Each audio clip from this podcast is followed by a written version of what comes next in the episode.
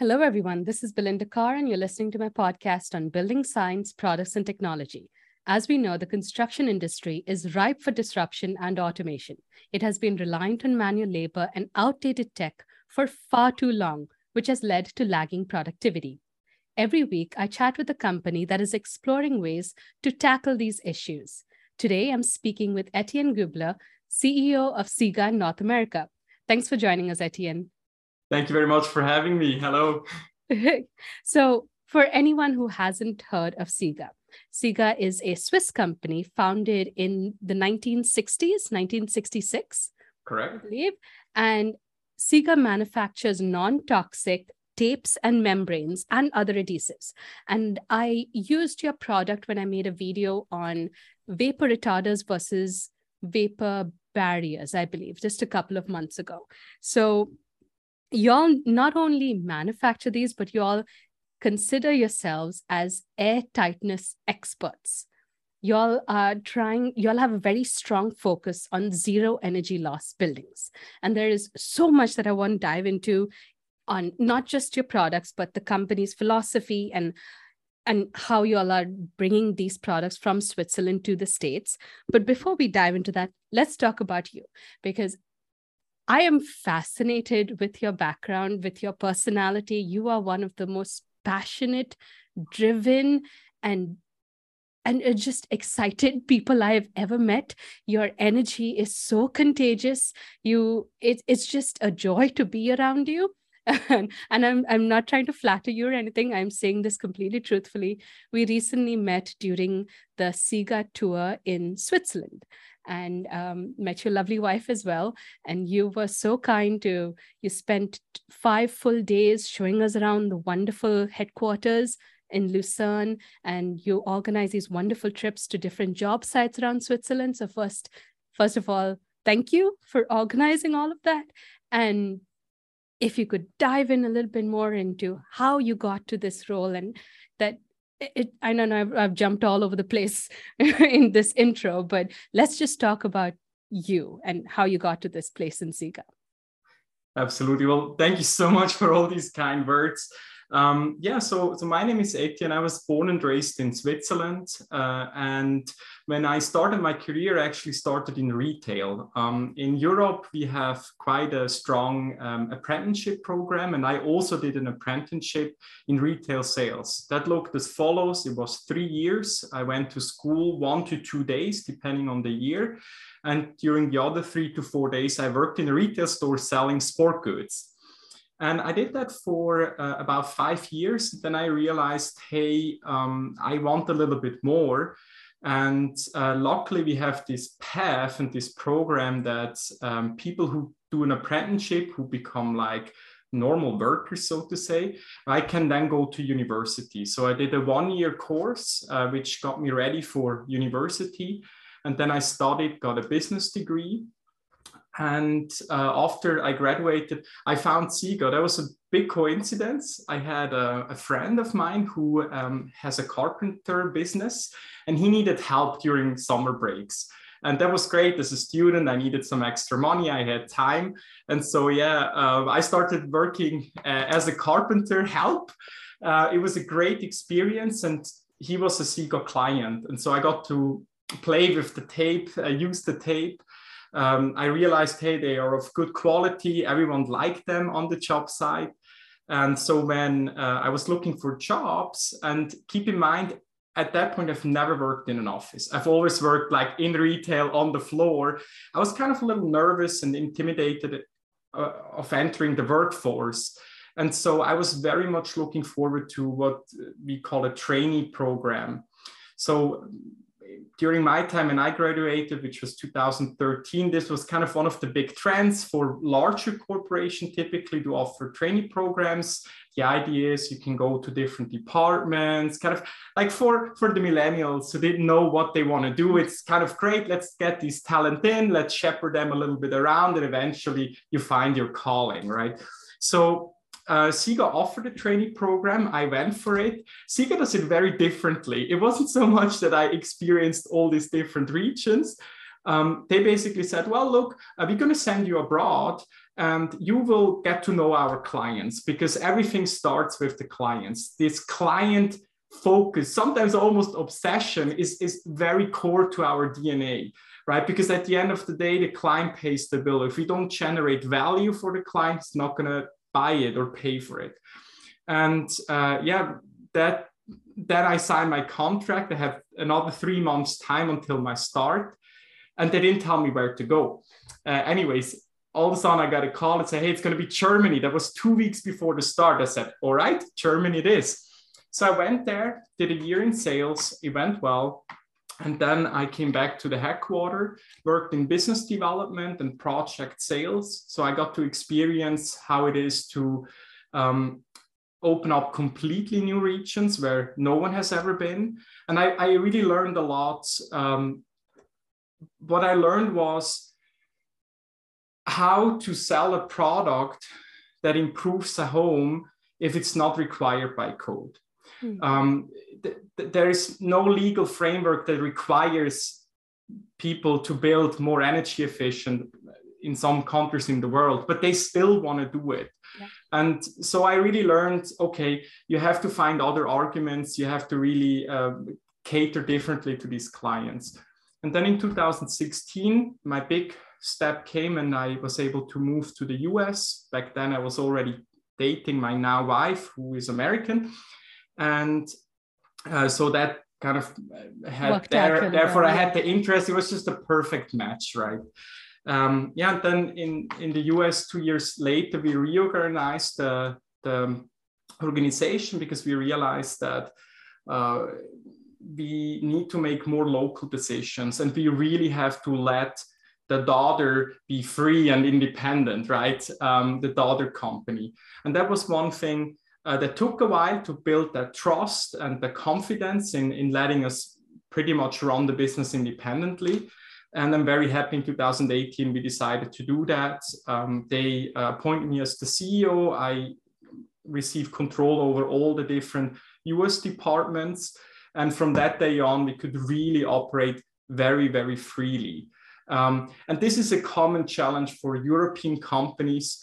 And the thing is, the more successful you are, the harder it is to learn a new way, because you will always fall back to what you know, what works. And it's extremely difficult to adjust to a new country and a new culture. So yeah, here I am. That's kind of my journey. That's a wonderful, inspirational journey. But like you said, that freedom really let you take off because you had a different experience than your counterparts in Switzerland. You were talking to clients in the States. You were having conversations that they didn't have. You understood the culture, the mentality over here, and it's very different over here than it is in Switzerland. So you had to operate differently. You had to tweak the company guidelines and all that stuff to work in the States. Yes, I think the first thing we did was we hired a marketing person. And historically at our company, all marketing comes out of Switzerland, but we cannot capture the local language. There's no way. Plus, the way marketing is done in the US, it's so much more advanced. This is the birthplace of marketing, right? So you really have to step up your game. You also realize that the competitors are much faster, they are louder out there, which then brought us also to thinking about, well, how can we even compete? Yes, we are a strong player in Europe, but we are a nobody in the US. And in the US, you have these ginormous corporations, 3M, DuPont, you know, I mean, Dow Chemicals, I mean, these are multi-billion-dollar businesses which could easily outspend us, you know, by tenfold, hundredfold, whatever. So we realized, okay, we cannot compete on traditional marketing channels. So what we've done is we really started to focus much more on influencer marketing, where we figured, hey, there it's more of an equal playing field. When I say influencer marketing, I also have to add, it is part of our whole inbound marketing. Our goal is we don't want to disrupt people in their day-to-day. We want to be found. So if you would ask me, Etienne, what's your dream position in marketing? It's just one thing. Let me be the person who gets the privilege to answer your question. Because what are you doing if you have a question? You Google it.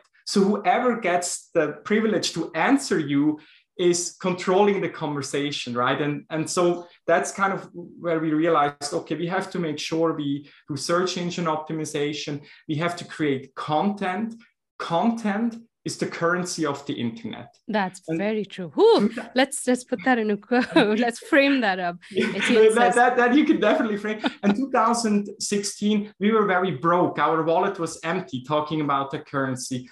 So we started a blog, we started to do Instagram, some work on YouTube, but then we soon realized, hey, there are people out there, they are much better at creating this type of content, and it makes more sense for us to collaborate with them than to try to be them or you know, do it ourselves. And so, yeah, over the last 6 years, that has been a very successful path for us as an organization. And I also have to say, frankly, for me personally, it's been extremely rewarding because this influencer marketing, it's very much about relations. It's much less business and often just relations, and, you know, you help each other out. And I think what unites me with all of these people that I talk to regularly is it's less the business side. It's honestly more kind of a shared vision to build better, right? No one goes on camera and shows you what's the worst way of doing it. They want to show you the best way, you know, they want to challenge themselves. And also once you are online, you're peer reviewed, right? Your comment sections make sure everything you say is correct. So it's also a way of us as a community to get better. So it's such, everything you're saying is so important, and because for so many reasons, well, for one, your approach is a very tricky gamble that has paid off for you. And I'm so glad it has paid off, because if you go through this route of influencer marketing and you don't have a strong product, you don't have something that can back up what your influencers are saying, then it can seem that you've just paid off your influencers to say these good things about the product, paid off the people in the comments too. But once people start using it, they'll realize what a letdown the product is. But you had a really strong product to back it up. So, and the people who you reached out to understood the value of that product. And the people in the comments probably already tested SIGA products, and they were also backing it up. Mm-hmm. So it all goes back to, yeah, the influencer marketing was an excellent idea, really good for you. And you were probably in the forefront because you had to be innovative in the way you marketed this in the States. Because you, like you said, you were up against all these big dogs. How on earth were you going to get the SIGA name out there? Because they had a far bigger marketing budget than you did. So you were very creative and you took a gamble and it paid off. But the good product helped a lot. Yeah. 100%. I mean, the product and the story, I mean, everything is made in Switzerland. We manufacture it as sustainable as humanly possible. We don't use any toxic products. Back in the 70s, that was a direction that we chose, or that our owners choose as kind of a positioning. Because in Europe, the airtightness layer is typically on the interior of the building. Yes. Okay? Whereas in the US, it's often also on the outside of the building. Sometimes you have more than one airtightness layer, which is no problem as long as your permeability matches the climate you're in. But that being said, because it was everything interior, the air sealing is done on the interior, whatever products you introduce into this air sealed interior environment becomes very, very important. You don't want to kind of enclose yourself with toxic materials, right? So that really also pushed that direction, and just was a good marriage between where they wanted to go and what the market wanted. So we've talked about the differences in marketing and emphasis on energy efficiency in Switzerland versus in the US. But what are the differences have you seen in the construction market in the States that are just vastly different compared to Switzerland? So I would just say, generally speaking, Switzerland is a very small country with a relatively similar climate. I mean, we have some warm region, but generally speaking, we don't have like eight different climate zones. Yeah. Right. So that means that you can build more, more similar. So the construction that I'm more used to from Europe is solid wall construction, where you use brick walls. So that's kind of more what I was accustomed to. In Switzerland, wood construction is still a niche. They don't dominate that market. Don't quote me on this, maybe 15%, something like that, maybe even less. It's wood construction. The rest is still built the traditional way. Now, the reason why the traditional way is still liked and successful has to do with our mild climate. So typically speaking, we have cold nights, we have warm days. So if you build with brick or with stone, right, the advantage is you have thermal mass, which really kind of coasts you through the temperature. Kind of think about this if you go into a church in summer, it's always cold, right? So this is the same idea, right? It keeps the building cold during the day, and at night, it keeps it warm, right? So it kind of slowly releases it. It slowly heats up, slowly cools down. So that worked pretty well. It's changing now, climate is changing. And so now more and more you hear the calls for AC and other systems to help, but historically, we haven't done that. We only rely on natural ventilation. That's typically how you manage a house. Open your windows in the morning, open your windows in the evening, just to air out the house. That's what I grew up doing every morning. Yeah, we stayed in Basel and Geneva and Interlaken. I don't think we had a fan in any of those hotel rooms. And some of those places were little bit intolerable because it was around 95 degrees to 100 degrees during the day. And Geneva especially, that was pretty, it was a little bit brutal, but it wasn't like the Texas heat. It was, It was still bearable. Like you said, the temperature dropped at nights and it was, you were still able to sleep even though you didn't have air conditioning. Well, I can tell you now I'm pretty Americanized from an American perspective, especially on this trip. We were there during the same time period. I felt it was just hot. I was really hoping for an AC somewhere, but that's an interesting difference, by the way. If you're talking about AC or air supply in general, in my experience, in Switzerland, a good air conditioning system is quiet, so you can't hear it. And most importantly, you can't feel it, okay? So you just want this to be like a smooth, it's just gonna happen in the background. In America, a good system blows at you. It's that breeze that everyone is like, it's funny, you know, when I used to get into stores, it almost blew me out of the door because you have this like breeze coming at you, right? And now I kind of like that. I'm looking for that breeze. So anyways, that's kind of a funny difference. You're absolutely right. It's a psychological thing because once you don't feel that, your body immediately thinks that the room is warmer than it actually is. Like even if you have a fan right in front of you and you feel that breeze, it just your brain tricks you into thinking that it's cooler. And you get spoiled to that feeling, like you said. You get used to that. And so I think definitely something that I've not seen, and that's a big difference. When we build with wood in Switzerland, it's typically prefabricated. So you have prefabricated walls, panelized walls, or you have even modular construction where, you know, you have a square box and sometimes you have furnitures inside. It can go to that degree.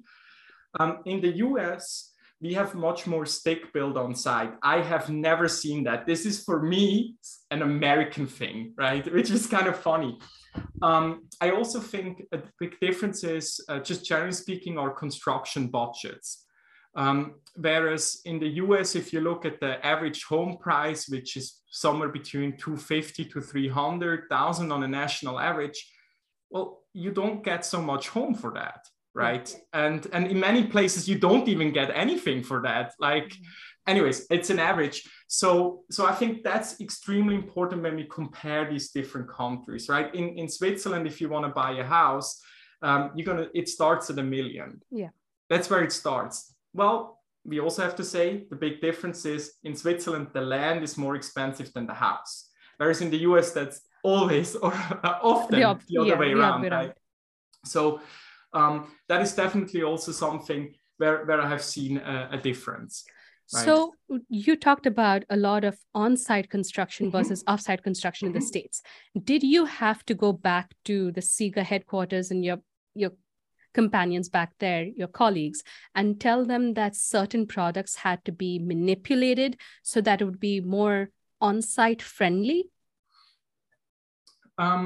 It's honestly the other way around. I think generally speaking, we are very on-site friendly because when we develop products, we often focus on the on-site installer, on-site application. So that worked out too. That's kind of a given, but things are changing. I think I came more back to ask for adaptation for factories. People who want to buy jumbo rolls, or they want to buy certain customized products that help them the way they set up their panels in the field. These calls have been a little bit more frequent. We especially get this as well with like membranes, where people want 10-foot membranes or more.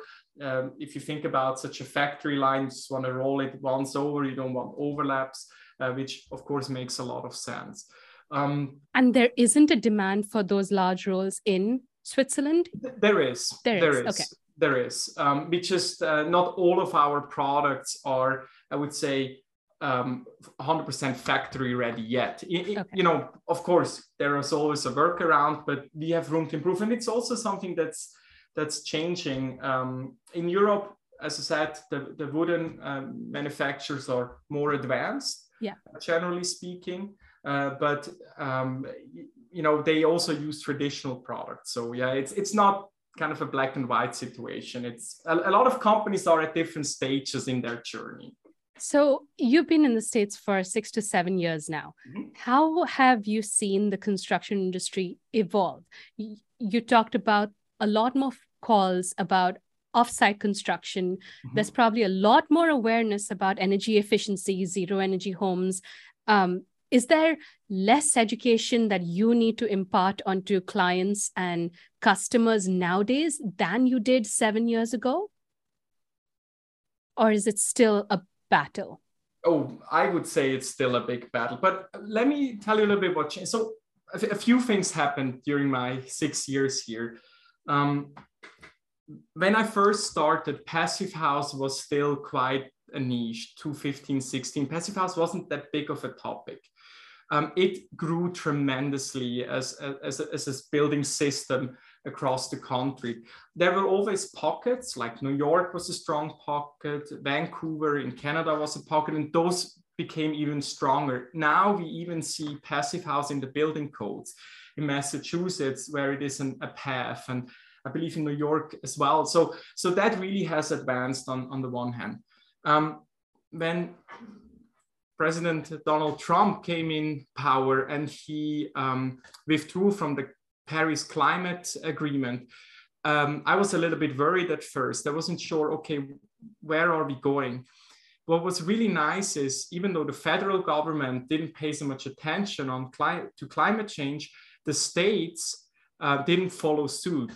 California, other states, they kind of almost doubled down. They were like, you know what, we don't really care. We're just going to continue with our agenda. Now that we know the Environmental Protection Agency has been defunded and all these things that we heard, right? They really stepped up the game. So even during this period, maybe nationally, we didn't make as much progress on that topic, but on a state level, it continued, maybe even stronger, or there was more a sense of urgency because people realized, okay, I can't wait for the federal government to come in and save me, you know, like, no, we have to do it right now. And that's also what I've learned. These decisions, how do you change the building industry?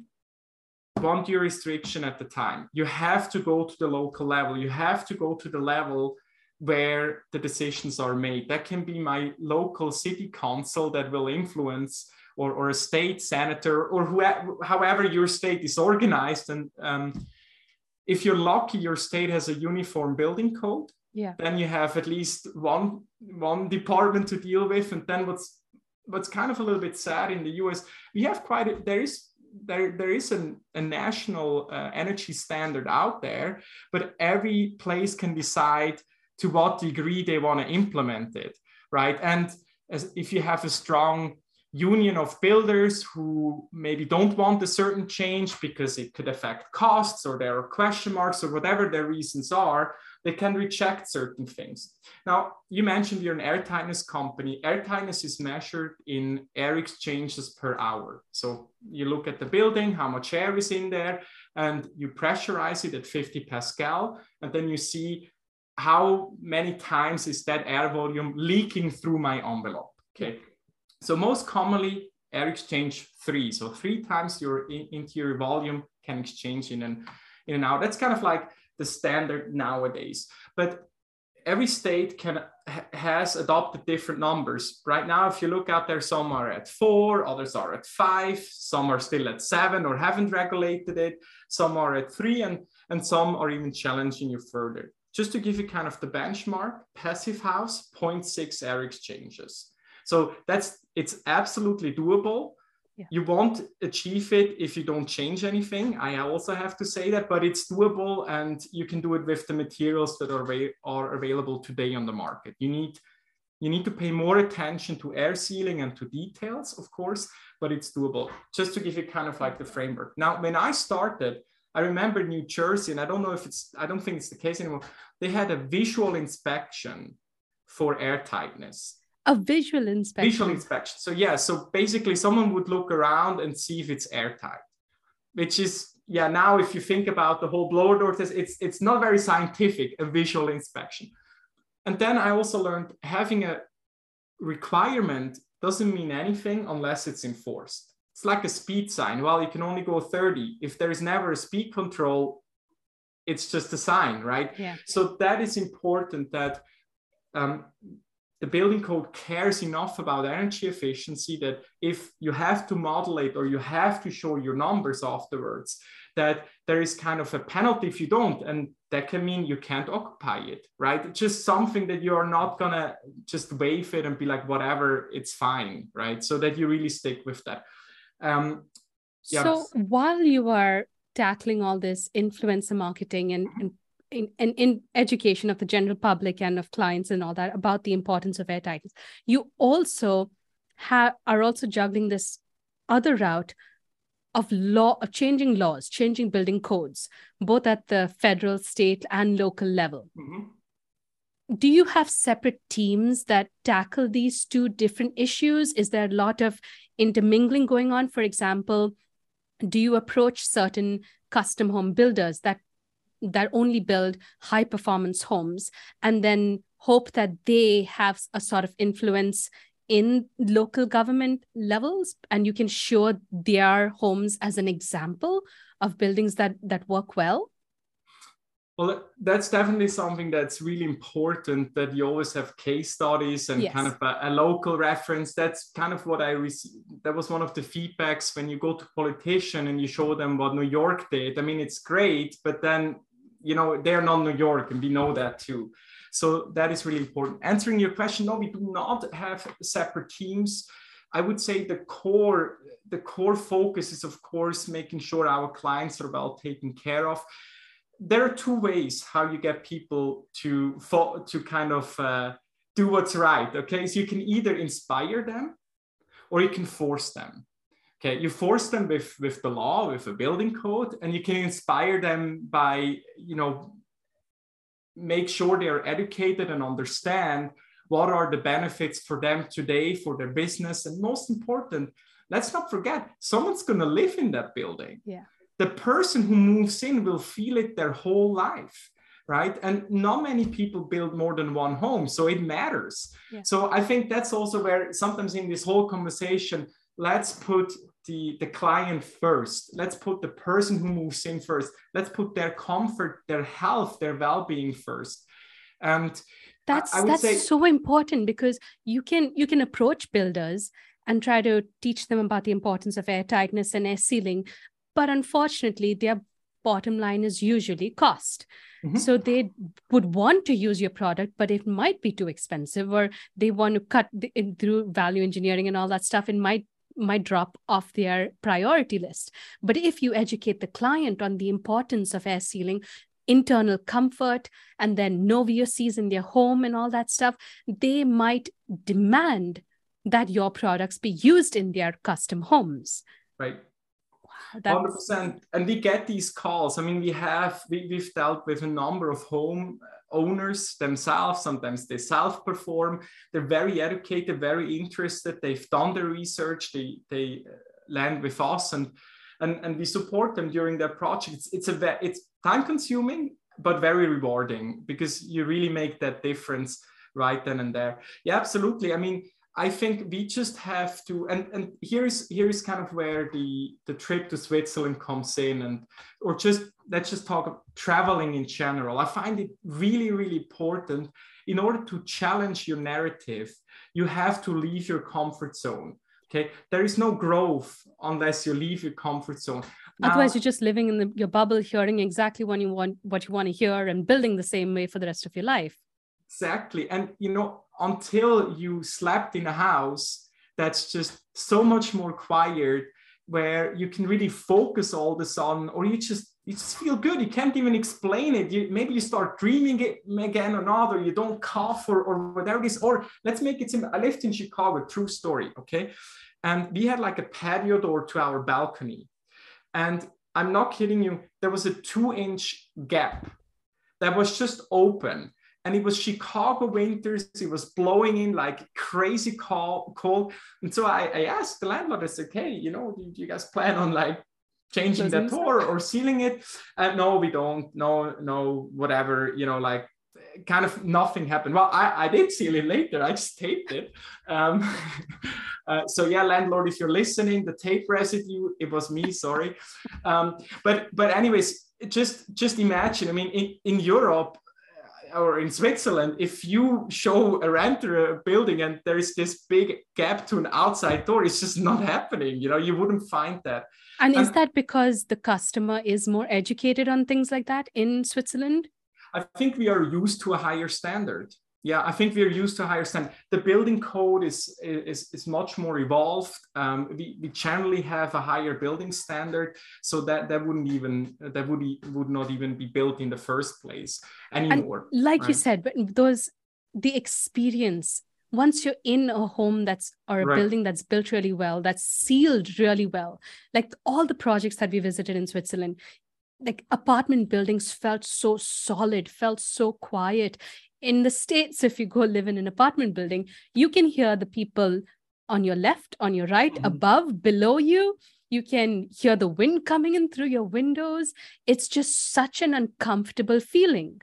Yeah. And when you go and see and experience something better, you're like, why aren't we doing it that way? It doesn't make sense to be building the way we are building over here.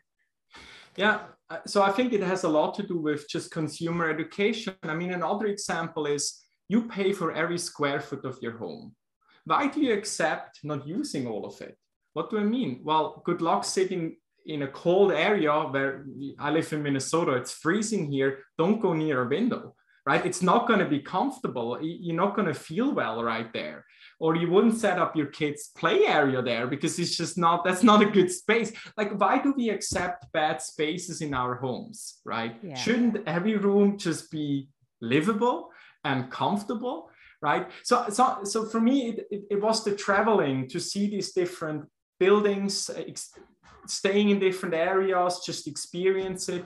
And sometimes I'm shocked. I mean, I've been in very nice hotels in Boston, downtown, and you have a single glazed window. And I'm like, guys, you must be kidding me. Like, how do you not care? I mean, it's busy, it's urban, I get it, but you could put in a window. It would cost probably as much as 2 or 3 nights here, and it would just be perfect, right? Mm-hmm. But anyways, so for me, this is what happens to me if I travel now. Yeah, but then I also want to say, of course, there is kind of the perfect way and the great way to do it. But I think in life, you also have to sometimes realize, okay, not everyone is in a position, and, you know, we have to find ways around. And I think when it comes to homeowners, what's crucial, in my opinion, is that we start to talk a little bit more about what they don't see, because What they don't see, they can change so easily, right? You can always switch out a countertop or whatever. It's easier to do. then okay, let's add insulation to my wall, or let's switch out my insulation, or, you know, let's air seal, or let's put in better windows. Yeah, I think but kind of like it's, yeah. To me, it's what I say in all my videos. It's like, it's the stuff doesn't matter. Your couch that you replace every 3 years, your countertops, the tile in your bathroom, that doesn't matter. The bones of your home matter. Mm-hmm. The air that you breathe because of the materials you use, that matters. And it's such a shame to watch all these TV shows where they only emphasize the stuff. Mm-hmm. And I hope that the influencers that you have reached out to, and we start talking more about the bones, the structure, the performance of things. Those aren't sexy topics. It's the pattern of your couch and the paint on your walls. Those are sexy topics, but let's talk more about the unsexy topics, because that's really where the worth of a home should lie, not on your countertops. I mean, everything you buy in your life, right? It can be this headphone. It doesn't matter what it is, okay? You receive a manual with it, clear instructions on what to do. When I bought my house, there was nothing. There's no manual. There's no. Oh my gosh, Etienne, this is what I've said in my previous videos. Why don't homes come with a manual? Oh my, I have said this. Oh my gosh. Yeah, so I agree. We need home manuals. Exactly. It's not, and also perform. Think about a car. The only thing we talk about is specs, right? Oh, how many PS does it have, and you know, whatever. Then that engine is that big, and that block, and that transmission, whatever. I'm not that much of a car guy, you can tell. But you know, but why don't we do this for homes? You know, why? Exactly. Like, why do we find out what our energy bills and loss and all of that is once we live in it? It's kind of crazy. And I know there are now requirements, and also from Europe, where they basically rate the house. You've probably seen on cars, they sometimes have like an energy class sticker, A, B, C, D. And I think they're doing this now to homes. When you want to sell your home, you actually have to provide that, kind of disclose the information, right? But then, you know, you need to be in a buyer's market in order for that to matter. If you're in a seller's market, at least that's what we have experienced here. Inspections are waived. You know, everything gets waived otherwise, and you have to put in a price over offering and all of that. It's like, oh well, yeah. Now people, because the market situation is so tough, they are putting themselves in very, very bad situations, right? Risky situations. Where they're buying things that are homes that are failing, and they have no choice. They just buy it because that's the only option on the market right now. Yeah.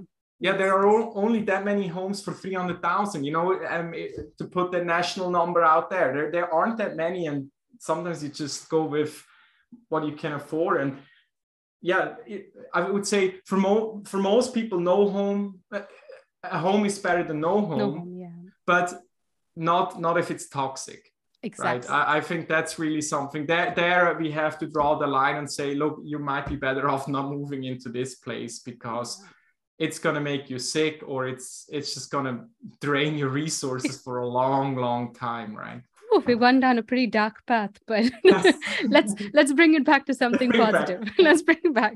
So again, I just want to thank you for inviting us to Switzerland and seeing how much better we can build. And I think things are changing in the States. I haven't been in the construction media industry for very long, maybe 3 to 4 years or so, but I've seen a definite change in the language and language being used, and the importance on energy efficiency of homes, especially over the last 2 years, with everyone working from home, people noticing, people being aware of carbon dioxide levels in their home when they're cooped up in there, like 24/7.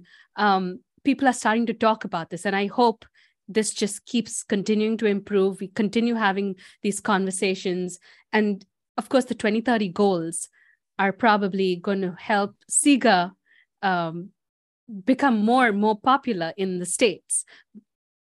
Absolutely. Yeah, no, I agree. I mean, they do help. It does help us if we have regulations that are requiring more energy efficient homes. Before, when you mentioned 2030, my first reaction on the inside was, oh, that's going to be really difficult. And I think it will be. America has shown a crazy talent to catch up fast, but catching up fast is often more expensive than, you know, making sure you don't get to this point. And I think in order for us, just 2030, or if we even go a little bit further, 2050, some of our climate goals that we have, we really have to step up our game today. I mean, drive through your neighborhood and just look how much PV is on the roof, how many people have actually solar and do it, and how many new homes are built.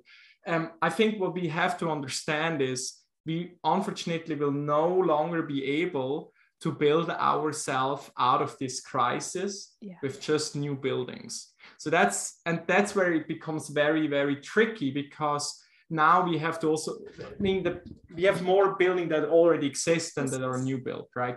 And also, and those often emit even more. They're unhealthier, yes, absolutely. And often are unhealthy. And so that's kind of where I think that the conversation will focus more on those over the next, I would say, 10 years, looking forward, where we really have to look at how can we remodel effectively, what are financing options, maybe even through the state or state. What sort of rebates? This goes back to what you were saying earlier, where you said we can either force it or make it and like inspire, excite people around. So it's a balance. It's never one or the other. When it comes to the 2030 goals, eventually we're going to have to force those kind of things. So even with remodels and stuff, if you have to meet certain guidelines during your remodel, it's not necessarily a bad thing. Like if you are tearing out your walls, rebuilding those walls require a certain level of like an R value in the wall. Like replace the insulation you want, make it better air sealed and all that stuff. Instead of just put up drywall, replace the drywall, put it back up and not change the performance of your home, just change the paint. It is not a bad thing if we enforce those kind of energy regulations, I think. But yeah, totally. Anyway. One more trend that I didn't mention that I've seen, and this is something that really, really excites me.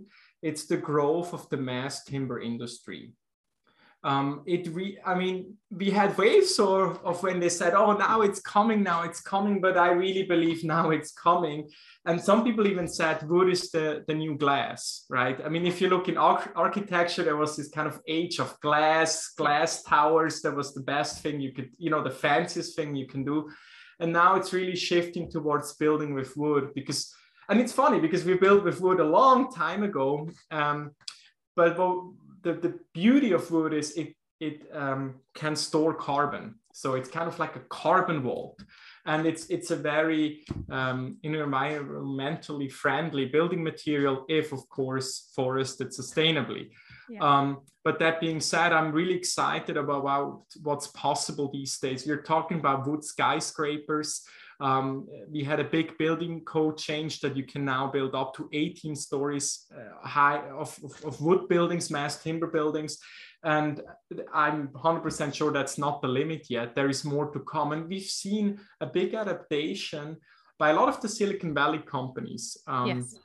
Also, if you go into these offices, it's an amazing atmosphere. It's just a warm material. It just feels good, and it has really an aura around, and more people buying into that, and that excites me tremendously. It's not a cheap way to build, but I think a very sustainable way of building, and I'm really looking forward for more plans to go online, which they are going online, and there is a big expansion in this field, and also the technology is evolving. Yeah. So it's just the next stage of engineered wood. I completely agree. We visited some engineered mass timber engineered wood buildings in Switzerland. And like you said, the atmosphere in there is just, it's warmer than if you were in a concrete building, a pure concrete building. But what's funny is that whenever I talk about the importance of mass timber on my channel, everyone in the comments say, do not cut down trees. Like there is a huge a shift that needs to occur because people think cutting down trees equals deforestation. There isn't enough education on sustainable forest management, on how they, on, like you said, the carbon capture of timber trees, because for so long, like from the 90s up till now, we've been told of all these deforestation, mass deforestation that's going on in South America and some areas in America too, and even in Scandinavia. But it's changed, and the narrative hasn't changed. And suddenly we've told the public we've gone, like, it's just switched from don't cut down trees to, oh, mass timber is good. So the public, as like I've perceived it, the public are confused right now, because they were told one thing and now they're told the other thing, and they still think mass timber equals deforestation. So I agree with you, mass timber has an enormous amount of potential. It's just the public perception of it hasn't caught up to it yet. Yeah, and I think that's a super valid point and also fair concern, right? I mean, on the one hand, yeah, there's the message, plant more trees, don't cut your trees. And on the other hand, we're saying, hey, let's build with trees, right? I think what the question is going to be, which tree should be cut and which will not, right? And how often? But I just, generally speaking, it's a resource that can grow again. Absolutely. Right?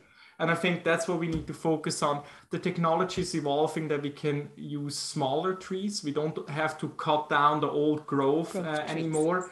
We have engineered wood where you can, glue stuff together and make actually even stronger products than normal sawed lumber. So that's really changing. And yeah, I think, definitely be mindful which tree you cut and only use and how you sourced it, where you're sourcing it. Really focus on how it's sourced, make sure it gets that label. And interestingly, a lot of the CLT manufacturers also own forest, which that was something interesting. And sometimes these were former mills that cut timber, and that's just a new business model now. They basically want to have more value creation in house. It's the same product. They plant trees, chop them down, and then they sell them to in whatever shape and form that the market wants to buy, right? And that's really something that I think has caught up, and we just need good businesses that have a long-term perspective, because in theory, if you do sustainable business, you will also protect the environment. Once again, in theory. It does not always happen. But that's where the enforcement has to come in. That's kind of where where the enforcement need to come in. Yeah. Well, again, thank you, Etienne. That was a wonderful conversation. And I'm looking forward to SIGA products not just being used on custom high-end homes, but and everywhere in the suburbs too. It would be wonderful to see that, because then it means that people value airtightness. They understand the importance of it. They understand the importance of energy efficient homes and reduction on reliance on the national grid and the state grid. But I'm looking forward to that day, and I'm sure it's going to come soon. Thank you very much, Belinda. I really appreciate your time. Thank you. Okay, talk to you soon, Etienne.